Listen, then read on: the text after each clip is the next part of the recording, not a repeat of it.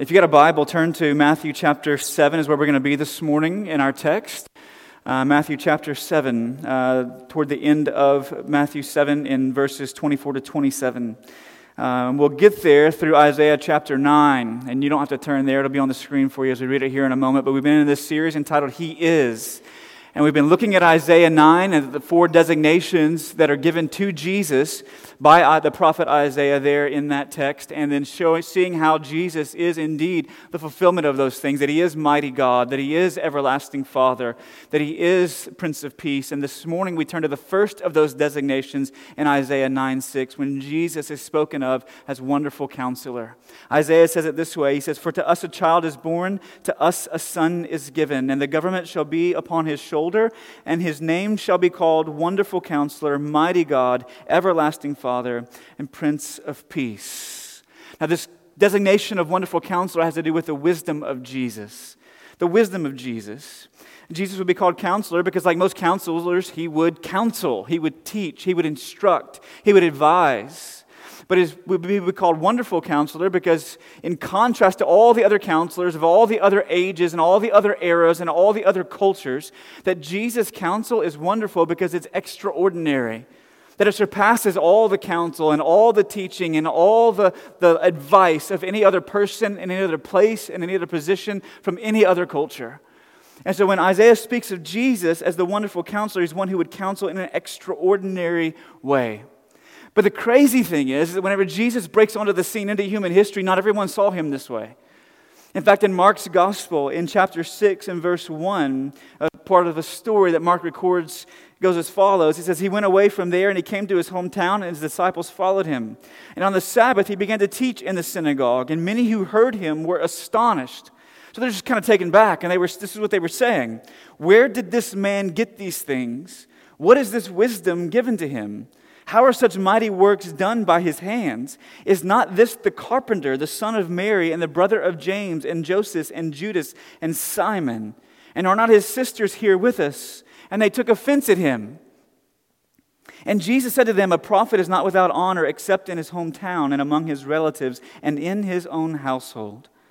It's interesting because in Mark's gospel, they took offense at Jesus because they couldn't reconcile how this one who seemed to be so common could be filled with such wisdom, who could do such mighty works. They didn't recognize that what was standing before them was the one that Isaiah had prophesied about hundreds of years before as the one who would be the wonderful counselor. They couldn't reconcile his common background as a carpenter with the things that they were hearing him teach in the synagogues and the works they were seeing him do in the lives of people. They couldn't reconcile those two things because they considered him to be so common. And listen, there are many in our day who do make the same mistake. Make the exact same mistake. It's often been said that familiarity breeds contempt. You've heard that before, haven't you? Familiarity breeds contempt. And listen, there are some who have been raised in the church all their lives and they've heard the teachings of Jesus week after week after week. They had faithful parents who opened the Bible with them on a weekly basis, sometimes a daily basis. Maybe they went to private Christian schools for grade school, for middle school, for high school, and then on into college. There have been folks who've sat in Bible studies and Sunday school classes and discipleship groups and accountability triads all of their lives. And for some, what that has done is it's created a deep affection for the teachings of Jesus, and they love them. But for others, that constant contact at times has created not a deep affection, but an apathy. An apathy surrounding the teachings of Jesus. And so, regardless of where you are on that scale this morning, walking into this room, whether there's a deep affection for God's word in your heart or there's a deep apathy about God's word in your heart, what I want you to see is that Jesus is no common teacher, he is no common prophet. He is indeed who Isaiah said he would be the wonderful counselor. We've seen this the last several weeks because we've seen that Jesus is the image of the invisible God who is mighty to save. He's the one whose reign and rule, he would stitch everything back together. Everything that sin had begun to unravel, he would begin to stitch it back together, starting vertically with God, and then internally within our own souls, and then horizontally as we moved out relationally toward other people. Jesus would take the thread of grace and begin to weave everything back together that Jesus is the one who reveals the everlasting Father to us because he is one with the Father. And that we who are now adopted as his sons and daughters, that we can rejoice in his love, and that we begin to reflect the likeness of the Father progressively over the duration of our lives. That this Jesus, who is the wonderful counselor, is mighty God, who is, is the mighty God. He is the everlasting Father. He is the Prince of Peace. And so, if he has all these things, and he is, then why shouldn't we listen to him? Why, why shouldn't we hear and heed what he has to say? If that's, if that's who Jesus is, then it only makes sense for us to come up underneath his authority and to come underneath his wisdom. And that's what I hope that we will do this morning, so that we would walk in his path of wisdom, because that's what wisdom is in the Bible. Wisdom in the Bible is not a door that you walk through, but it's a path that you walk down. Listen, some of you uh, are thinking, man, because this is what I thought. I thought by the time I'm 40, I would have a little bit of wisdom. 40 is barreling down the highway at me at breakneck speed. And I still don't feel like I've accumulated that amount of wisdom. Because I think all my life, what I've looked at wisdom as, as a door that you get to one day, and you open the door and you walk through the door, and all of a sudden, I'm wise. But in the Bible, wisdom is not a door that you walk through, but a path that you walk down. So it's this cumulative effect in your life as you wake up day after day and you put one foot in front of the other and you continue to walk down a path. You continue to walk down a path. And there's perhaps no better place in the Bible to find Jesus' path for skillful living than in what is called in Matthew's Gospel the Sermon on the Mount the Sermon on the Mount. And so we turn to the end of the Sermon on the Mount this morning in Matthew chapter 7 to consider what it looks like to listen to Jesus' wonderful counsel and to allow it to form and shape our lives.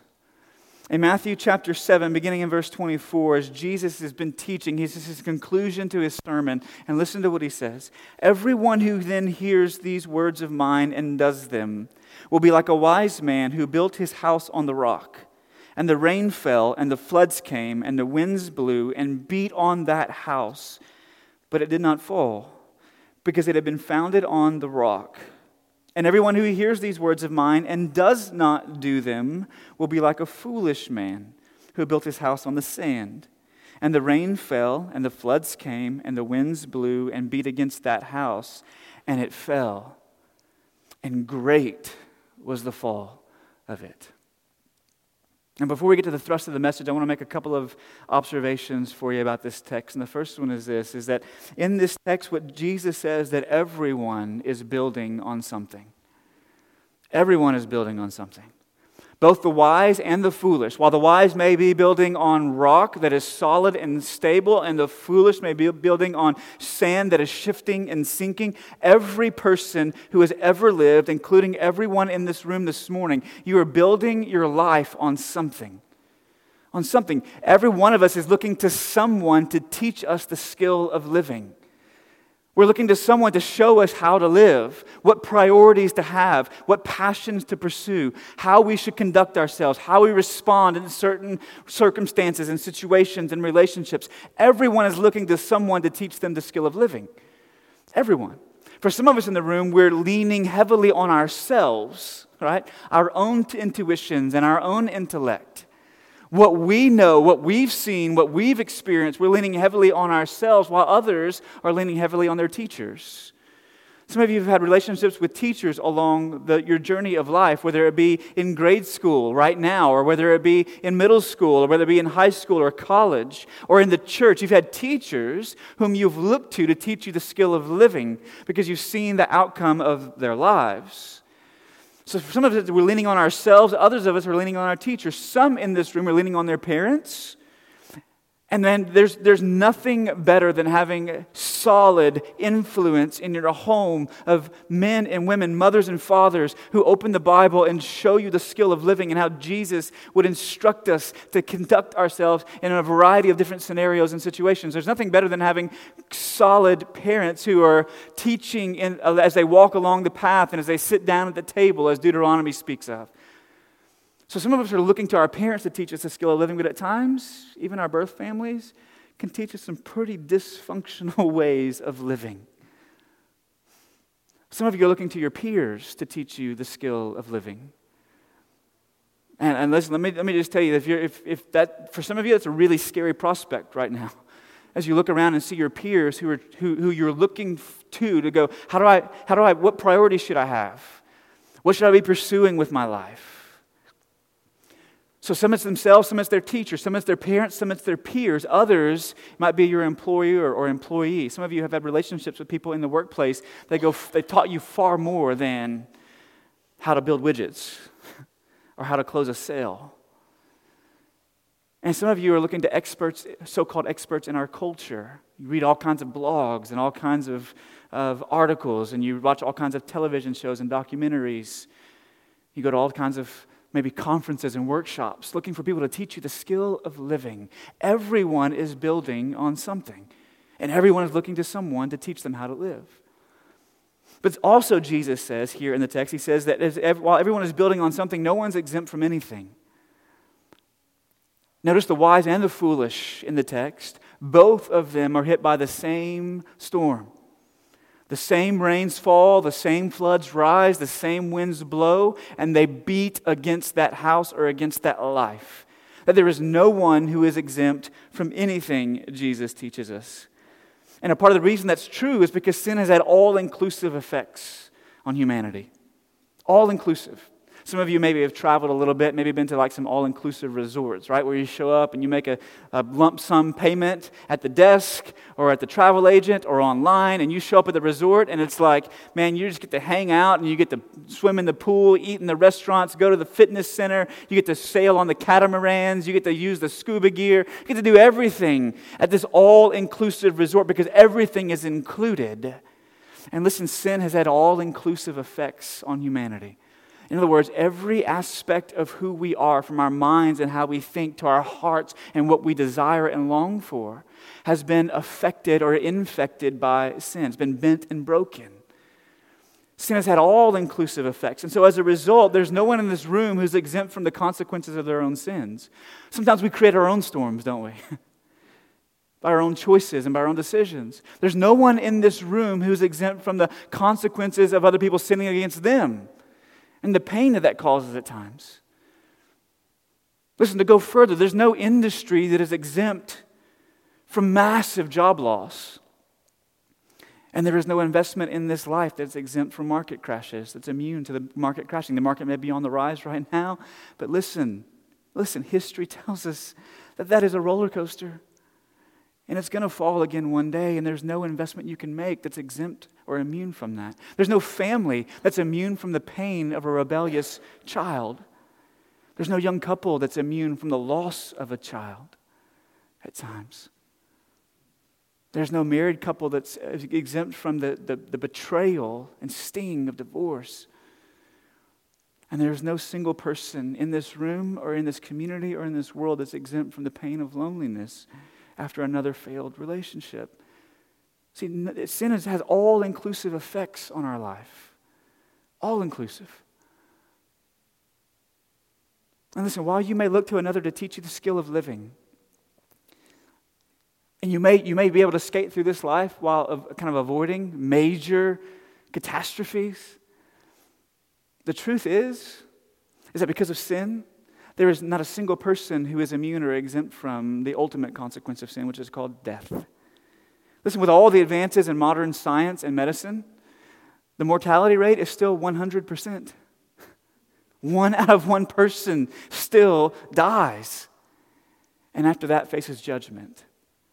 And in fact, I think that's really what Jesus is driving at here when he says, and great was the fall of it, is that in the end, because Jesus has been speaking about judgment previous to this. In the narrow road, there's only one, there's, there's one gate. Everyone who says, Lord, Lord, right? He's been speaking about judgment. So in the end, will your life stand in the ultimate judgment as you stand in the ultimate storm of God's judgment when you stand before Him? I think it's what Jesus is driving at. And great was the fall of those who built on the sand, but stable and steady were those who built on the rock. And so, what we see here in the text is that Everyone is building on something, and no one is exempt from anything, including death and eventually judgment. And so, if you cannot prevent the flood, because everyone experiences the rising waters, then how do you prevent the fall, right? That's the question in all of our minds. How do you prevent the great fall, even in the end? And this is what Jesus says to us. This is how I want to communicate to you this morning. This is what he says that you've got to pour piers for your life by your practices. Pour piers for your life by your practices. Here's what I mean by that. There's two ways that you can pour a foundation in North Texas for a home. Right, if you drive around our community, I could probably hit a golf shot from my backyard in any direction and hit a house that's being built right now. Okay, I may not be wanting to hit that house, but that's where it's going to go. Uh, you can hit a house in, in, anywhere. Throw a rock or a baseball from my backyard, you can hit a house that's being built. So there's houses being built all over the place, and there's two ways that you can pour a foundation for those homes. One way is you can take a concrete slab, set up forms, and float a big slab of concrete on top of black mud. That's the most common way. That's how my house was built. You can float a slab of concrete on top of this black clay right? The, the, the, part of the issue with that, though, at times, is that because of the, the, the soil is so unstable, right? Have you noticed that? You notice in the summer how whenever it gets really hot and dry, all these cracks begin to form everywhere because that, all that moisture kind of gets sucked out of the soil by the sun and the heat. And it begins to pull away from the foundation. And then in the winter, when all the rains come again, that soil swells up and pushes back against that foundation. And so it begins to shift. Every house that has a slab floating on black mud, that foundation is going to move. It's a matter of how much, but it's going to move. The other way to build a foundation, which is more cost prohibitive and time consuming, is before you pour the foundation, you pour piers. You drill down to more stable areas of the soil and you pour a pier down there right? Either a steel pier or a concrete pier, and, you, and it, it, rises to the top, and then the slab is poured on top of that, and then the piers carry the weight and provide a much more stable platform upon which to build. Those are the two ways. One is more cost effective, one is more cost prohibitive. One is, takes less time, one takes more time. One is more stable than the other. What Jesus is driving at here is that the way that you pour piers to create stability for your life is by your practices. You pour piers by your practices. Look what he says in the text. This is what he says. He says in the text, there's a difference between the wise and the foolish person. It's not that one person heard the words of Jesus while another person didn't hear the words of Jesus. But what he says in the text is that one person heard the words of Jesus and did them versus one person who heard the words of Jesus and did not do them. He draws a line between those who hear and obey and the rock, and a line between those who heard and disobeyed and the sand. Those are the connections that Jesus makes in the text. So, what Jesus is not doing is he's not saying, hey, there are some people who sit under my teaching and they hear my teaching and they're building on the rock. While there are other people who are sitting in the teaching of other authorities or other prophets or other philosophers or other teachers or other life coaches, right? That's what some pastors call themselves these days, life coaches, or other, right, daytime talk show hosts, right? I get my stuff from The View. I just, straight up, right? And so, so he's not, he's not comparing those who sit under his teaching and receive his teaching with those who sit under the teaching and receive another person's teaching. He's comparing those who sit under his teaching, who hear his words and act on them, versus those who just hear his words and affirm them. See, what Jesus is not saying is that everyone who hears my words and applauds them, or accepts them, or affirms them, or even agrees with them in principle builds his house on the rock. But Jesus is saying everyone who hears my words and acts on them is pouring piers for their life by their practices. They're pouring piers to create stability by their practices. And listen, so, so before you, are unclear on, on where we stand as a church, I just want to say this is that what Jesus is not saying is that you are saved because of what you do. Right? There's, you can't make that argument by reading the rest of the New Testament or even what Jesus says here. Jesus is not saying, hey, if you jump through all these hoops and obey, observe all these rituals and, and build your life around all these routines, then it will warrant salvation in the eyes of God and He will receive you. Like you've paid, made a payment to Him. There's been a transaction that you put money in your account, and so now God must accept you. No, we're saying that you're saved by grace and through faith and in Christ, apart from your works. There is nothing that you could do that would merit the mercy of God. But it's freely shed abroad and freely given to any who would trust in and treasure Jesus. But we are not saved by a faith that does not work. An empty, hollow profession where there is not patterns of behavior in your life that change on account of it. In fact, this is so clear in the minds of Jesus' early disciples that it shows up everywhere in their teaching. For instance, in the book of James, in chapter 1, verse 22, James, the brother of Jesus, one of his early apostles, says this in verse 22 But be doers of the word and not hearers only, deceiving yourselves. He says, don't just hear the word and think that because you agree with it, or because you affirm it, or because you accept it, or because you applaud it, that you're building your house on the rock. He says, no, don't just be hearers and deceive yourself into thinking that there's vital faith in your life, but be doers of the word. Or in 1 John chapter 2, verses 3 and following, where John writes, And by this we know that we have come to know him, if we keep his commandments. Whoever says, I know him, but does not keep his commandments, is a liar, and the truth is not in him. But whoever keeps his word, in him truly the love of God is perfected. By this we may know that we are in him. Whoever says he abides in him ought to walk in the same way that he walked. See, there's a difference between acknowledging Jesus' teaching and acting on Jesus' teaching. Jesus says, acknowledging it, you can still be a fool building on the sand that is going to shift and fall. But those who have real vital faith are acting on his teaching and ordering their life around it. Let me give you a couple of examples. So you can affirm Jesus' teaching all day long and twice on Sunday, every Sunday. Jesus' teaching on anger and retaliation and reconciliation. You can affirm that all day long, applaud it. Yes, that is the ideal. But then you can walk out of a message out of Matthew chapter 5 when Jesus says, You have heard that it was said, You shall not murder. But I tell you that if you're harboring in your heart bitterness and anger, and you call someone a fool, it's as good as raising a knife.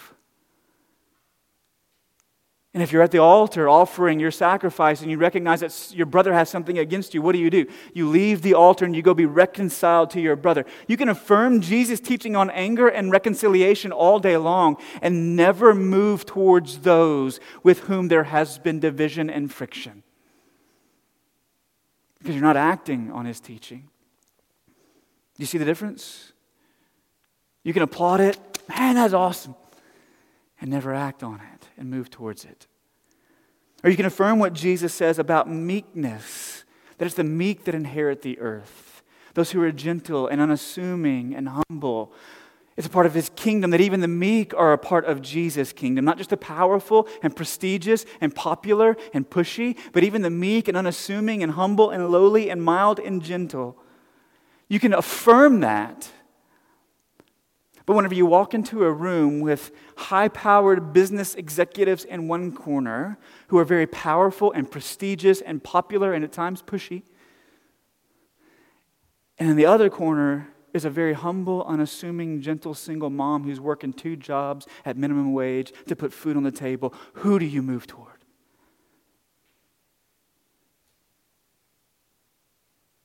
You can affirm Jesus' teaching, but is there an action that's flowing out of that. Jesus says, pour piers for your life by your practices. And if you're going to do that, if you're going to do that, you've got to, you, you've got to come to grips with two things. First, you've got to believe that the way of Jesus works, first of all. You've got to believe that the way of Jesus works, that his wisdom, that his teaching, that his counsel, that it is useful for your life. If you're going to pour piers for your life by your practices, and by practicing Jesus' counsel, you've got to believe there's no one who's wiser than he is. There's no one who has more information than he does on a particular subject. There's no one who is smarter than Jesus, that he knows what he's talking about. Because you only, you and I, we only trust those individuals who we believe are competent to lead us. Right? For instance, I hope you don't take offense, but for instance, no one's going to roll out of here on January 1 and go, I've got to get in shape. Right? And so they're going to go out and they're going to find somebody who is 300 pounds overweight, who shows up to every one of their training sessions with a Snickers bar and a six pack of Coke to be their personal trainer to get them into shape, right? You're not going to do that. Why? Because you want somebody who has an expertise in fitness to teach you how to be fit. By all accounts, that individual probably doesn't have a whole lot of expertise in fitness, in the same way that you wouldn't come to me and hire me to tutor your child in math. That's, that's, that's bad news for you, right? I may know a little bit about a little bit, but I know nothing when it comes to math. Listen, I'm good to about a third grade level, which is good because where my son is right now. And I, and I was good so long as they were just numbers. But when they started adding letters, it's like, you can't fool me. You can add letters.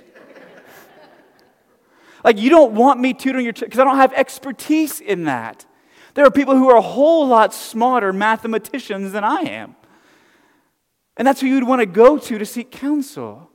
So you and I will trust individuals we consider to be competent to lead us and have expertise. And listen, if you're going to build your life on the teachings and counsel of Jesus, you must believe that there is no one who is smarter than he is, no one who is more brilliant than he is, no one who has more information on the way life is supposed to work than he does. You've got to believe that the way of Jesus, it works.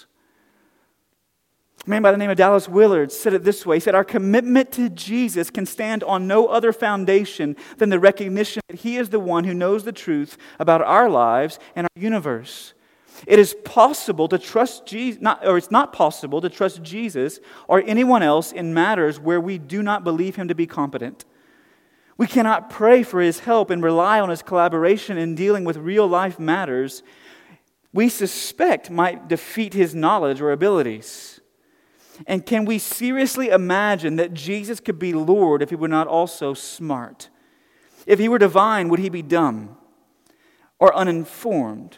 Once you stop to think about it, Willard says, how could he be what we take him to be in all other respects and not be best informed and the most intelligent person of all, the smartest person who ever lived?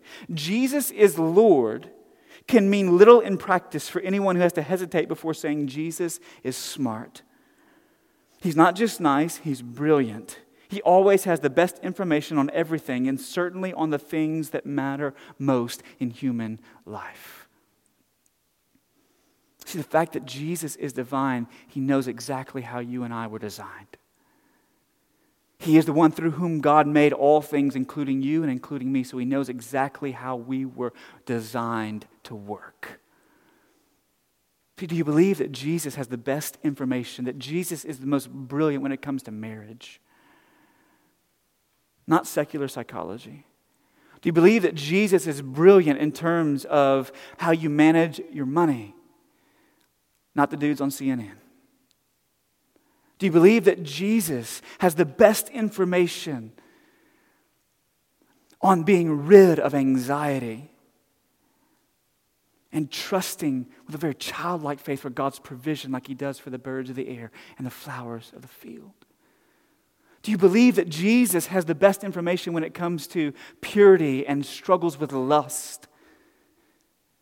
And the extremes at which he calls us to take it of cutting off our hands and gouging out our eyes and separating ourselves from those things that would pollute our hearts or inflame the pollution that's already there by nature. Do you believe he has the best teaching on everything, including the things that matter most in your life? Do you believe that he has knowledge, the most knowledge, the best knowledge about ultimate spiritual realities and about the everyday realities of parenthood? You've got to believe that the way of Jesus works. let me tell you what stands in the way from you and I believing that most days. What stands in the way from you and I believing that most days is the fact that our desires, our bent desires by sin, apart from God's grace, will always trump God's design. Our desires will trump God's design. Because even though we are intellectual beings and thinking beings, we are also feeling beings. You know that? And what we want, what we desire and long for, will always trump even the best things that we know. Let me give you an illustration. For the sake of complete transparency. A couple of weeks ago, I was at Costco just kind of perusing around the aisles, picking up some food for the family um, and you know making the bulk run for the month and grabbing things that we could use over the course of those 30 days. And just for the sheer sake of confession, let me just go ahead and acknowledge to you for the last five years, there's been a deep desire within my heart for a new television. right? I, have wanted to move from like a 37 inch to a 50 or a 55. And so as I, eh, you can't walk into Costco without them being boom right there in your face, right? There they are. And so I walk down the television aisle and I'm just kind of perusing and I go, it was like leading up to Black Friday. I was thinking, man, the prices on these televisions, I've never seen them this low before. This is amazing. It's a godsend. God sent me to Costco today for food so I could walk by these televisions and see the prices on them. And so I began to walk around Costco and fill the cart with everything. In fact, I went back, just utter full transparency. I went back and got like the big cart that a TV would fit on just in case. So I began to load all the stuff, all the groceries on the cart. And so I'm walking around Costco and I pick out my, take out my phone and I text my wife. Uh, you laughing because you know this is going. I text my wife. I said, baby, what would you think about watching a movie tonight or the game later today on this on a, on a new like 50 inch screen? And then the little dots start on, on the text message on my phone, and I'm just waiting, anticipating. Like I could taste it, right? I could envision the 50 inch where it would go, watching the game, watching movies, and then whoop, here comes the text. And at this point, I would just back away from utter transparency. Um, because there's, there's, there, was, there was stuff about bloodshed and that kind of stuff in the text message. And so I, I, uh, I, I, realized at that moment that no matter how badly I wanted that new television, what I wanted more than that was a place to sleep that night.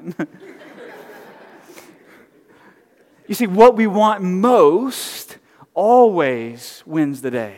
I wanted that television. What I wanted more was harmony in my home. That's what I wanted more than the television. See, what you want always trumps what you know.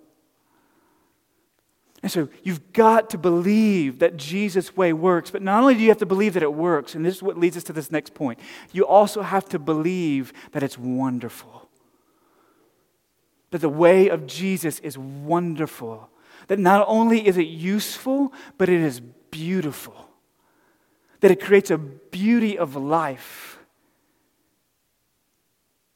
because it, that would awaken new desires in your heart as God begins to bring about this internal transformation. If you're going to pour piers for your life on, your, on the practices that Jesus instructs us with, then you've got to not only believe that it works, but that it's wonderful, that it's beautiful, that it's captivating for you in your mind and in your heart.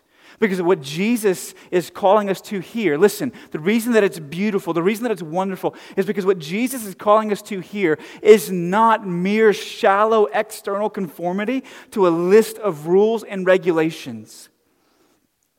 Listen, what Jesus is talking about here is not a, not a Photoshop beauty, right? You know what Photoshop beauty is?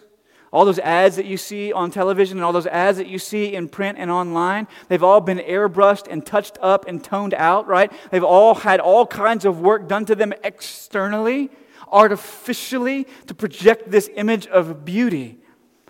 But that's not what Jesus is talking about here. He's not talking about an external conformity to regulations that would be beautiful. What he's talking about, if you go back into the Sermon on the Mount over and over again in Matthew 5, he has said, You have heard that it was said. You shall not murder. You've heard that it was said, You shall not commit adultery. You've heard that it was said. But I tell you. In other words, Jesus moves us from the letter of the law to the heart of the law. And he's saying it's not just about looking really good on the outside. Because looking really good on the outside, you can still look really good on the outside and inside, Jesus says later in Matthew's gospel. You could be like a, a, a really nice, polished piece of marble, and the inside is nothing but bones of dead men. But the beauty that Jesus is speaking of is the beauty of a life that is being lived from the inside out. As the heart's being renewed, as the heart's being changed, as the heart's being transformed, as the heart's being awakened to the beauty of God. And then it's flowing downstream into the actions and behaviors and patterns of life. And it creates a life that is beautiful. There's a beauty to God's design, isn't there? You know there is. You know there's a beauty that is magnificent about a life that's, that's more than behavioral modification on the outside. You know that there is because you've seen it. You know where you've seen it? You've seen it in the eyes of a couple in their 80s who's been married for 50 years and they're celebrating covenantal faithfulness for decade after decade after decade. Listen, externally, there may not be a whole lot left that's attractive about them, but you see it in their eyes that they've been through ups and downs and peaks and valleys, and they've been through deep heartache and great joys together. And there's been covenantal faithfulness. They have not treated each other as a commodity to be disposed of or traded in for a sleeker model with more curves. That is, that is beautiful. You've seen it in the lives of individuals like Jim and Elisabeth Elliot, who were missionaries to South America in the 1900s, mid 1900s. And Jim Elliot is cited as saying, He is no fool who gives what he cannot keep to gain what he cannot lose. He is no fool who gives what he cannot keep to gain what he cannot lose. So you've seen it in the life of those who lay down their lives and goods for the sake of something and someone other than themselves. You've seen it in the life of individuals who are free from anxiety because they trust that God's going to provide for them. You've seen it in the lives of those whose, whose Christianity is more than external modification, but it's actual internal transformation. They're not taking apples and trying to duct tape them to an oak tree. but there are roots that are being set down deep in their hearts, and that, the, that apple tree is growing and flourishing and blossoming and putting out fruit. There's a beauty to that. That leads us to a position where we don't judge others unharshly and uncritically without looking at ourselves and seeing the planks in our own eyes first and knowing the condition of our own hearts. There's a beauty to that kind of life, isn't there? There's an attractive quality about it.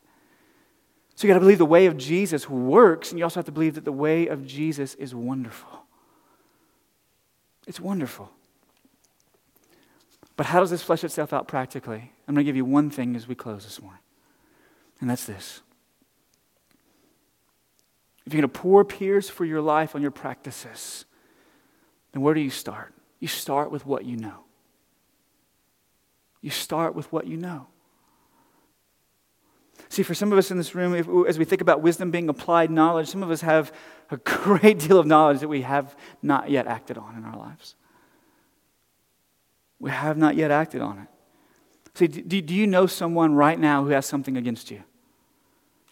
Who maybe you have offended or wounded?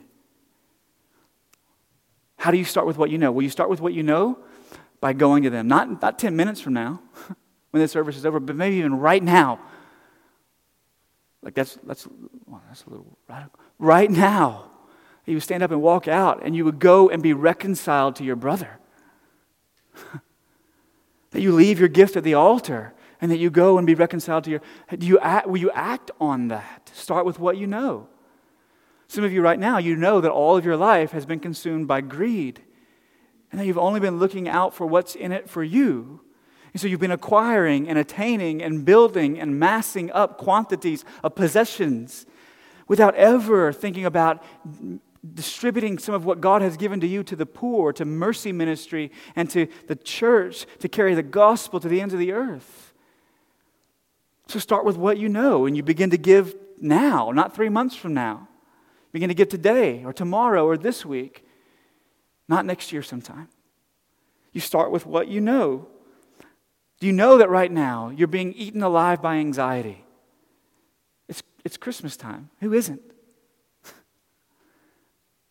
And so, what do you do when you walk out of this room? You look up to the skies. It's a little cold out there. You might not see many today. You look up to the skies and you see the birds flying above. And you preach to yourself and you say, God feeds them. And you drive by the neighborhoods and you see pansies planted in people's flower beds and you say, God clothes those vibrant flowers. How much more so will He feed and clothe me? And you preach to yourself day after day. Some of you right now are being eaten alive by lust. And Jesus would say, Shut down your Instagram account. Shut down your Snapchat account. Shut down your Twitter account. Shut down your access, unbridled access to the internet. Cut it off. Start with what you know. And what you do is you begin to put one foot in front of the other day after day, walking down the path of Jesus' wisdom. And as you start with what you know, He will show you what step is next.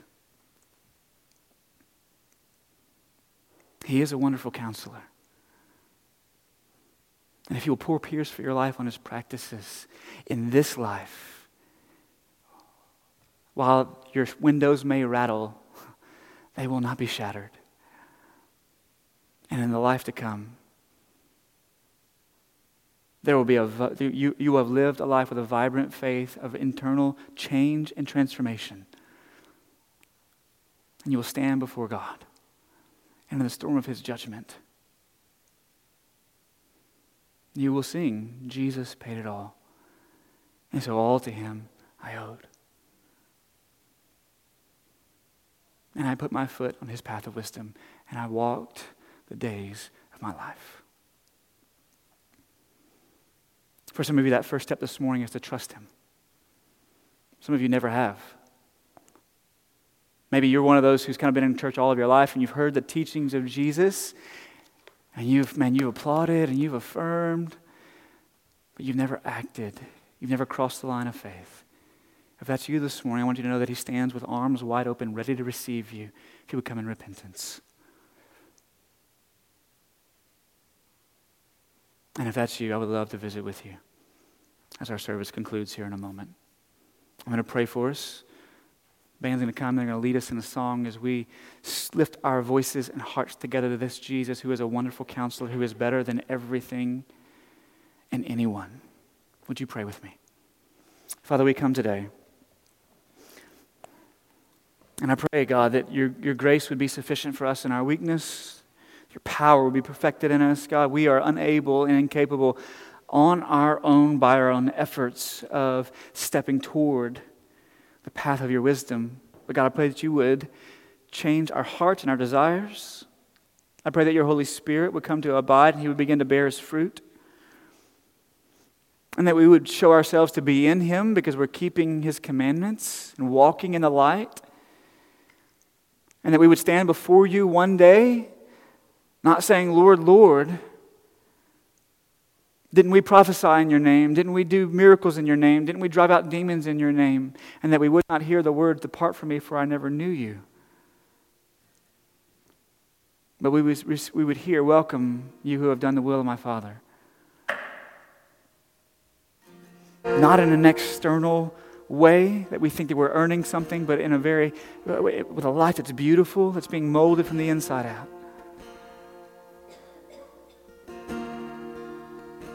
God, would you help us today start with what we know? To start with what we know and take those steps that you've called us to. To begin walking in the wisdom and the path of your Son. We pray this in Jesus' name.